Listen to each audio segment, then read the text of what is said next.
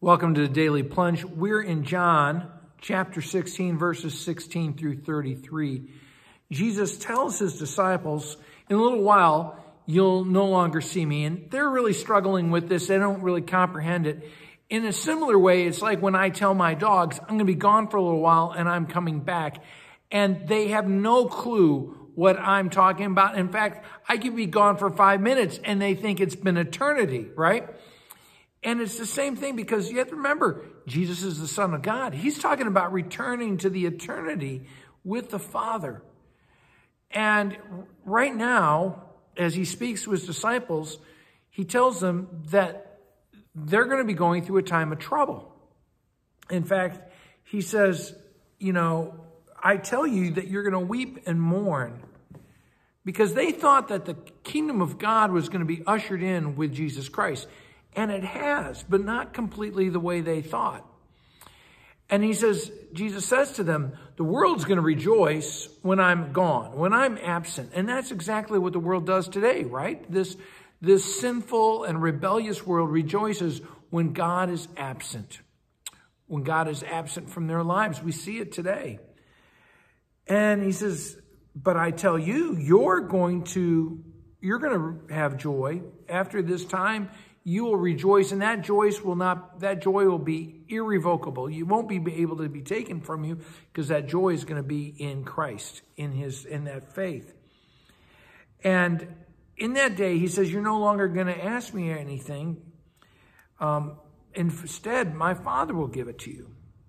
Now jesus is not talking about how god is some divine vending machine in the sky that we can have our consumer needs or really needs, wants um, fulfilled. He's not talking about things, consumer items. He's talking about things of the faith.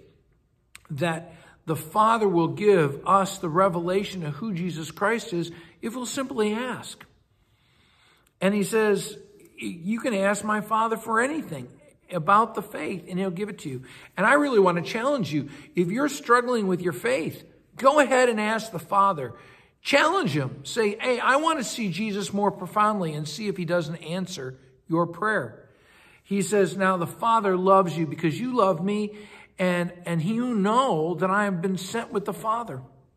Sent from the Father, I'm going to go, I'm leaving this broken world and going back to be with my Father. The disciples respond in verse 29. They say, oh, now we believe. He goes, you believe now? Oh my gosh. He says, I tell you, the time's coming. It's just right around the corner, actually, in the text, that you're going to become scattered. You're going to run away, and you'll leave me all alone. You're going to abandon me. But I'm not alone because the Father is with me. And he says, I'm telling you this so when it happens, you'll know it's going to be okay. You'll know that you're going to have peace because I'm your I'm your Messiah, I'm your friend and, and take heart because the world that I, that rejects me, that rejoices when I'm gone, I overcome it. And because I overcome the world, I'm giving that power to you through my faith. This is great news, really, for all of us. So rejoice, my friends.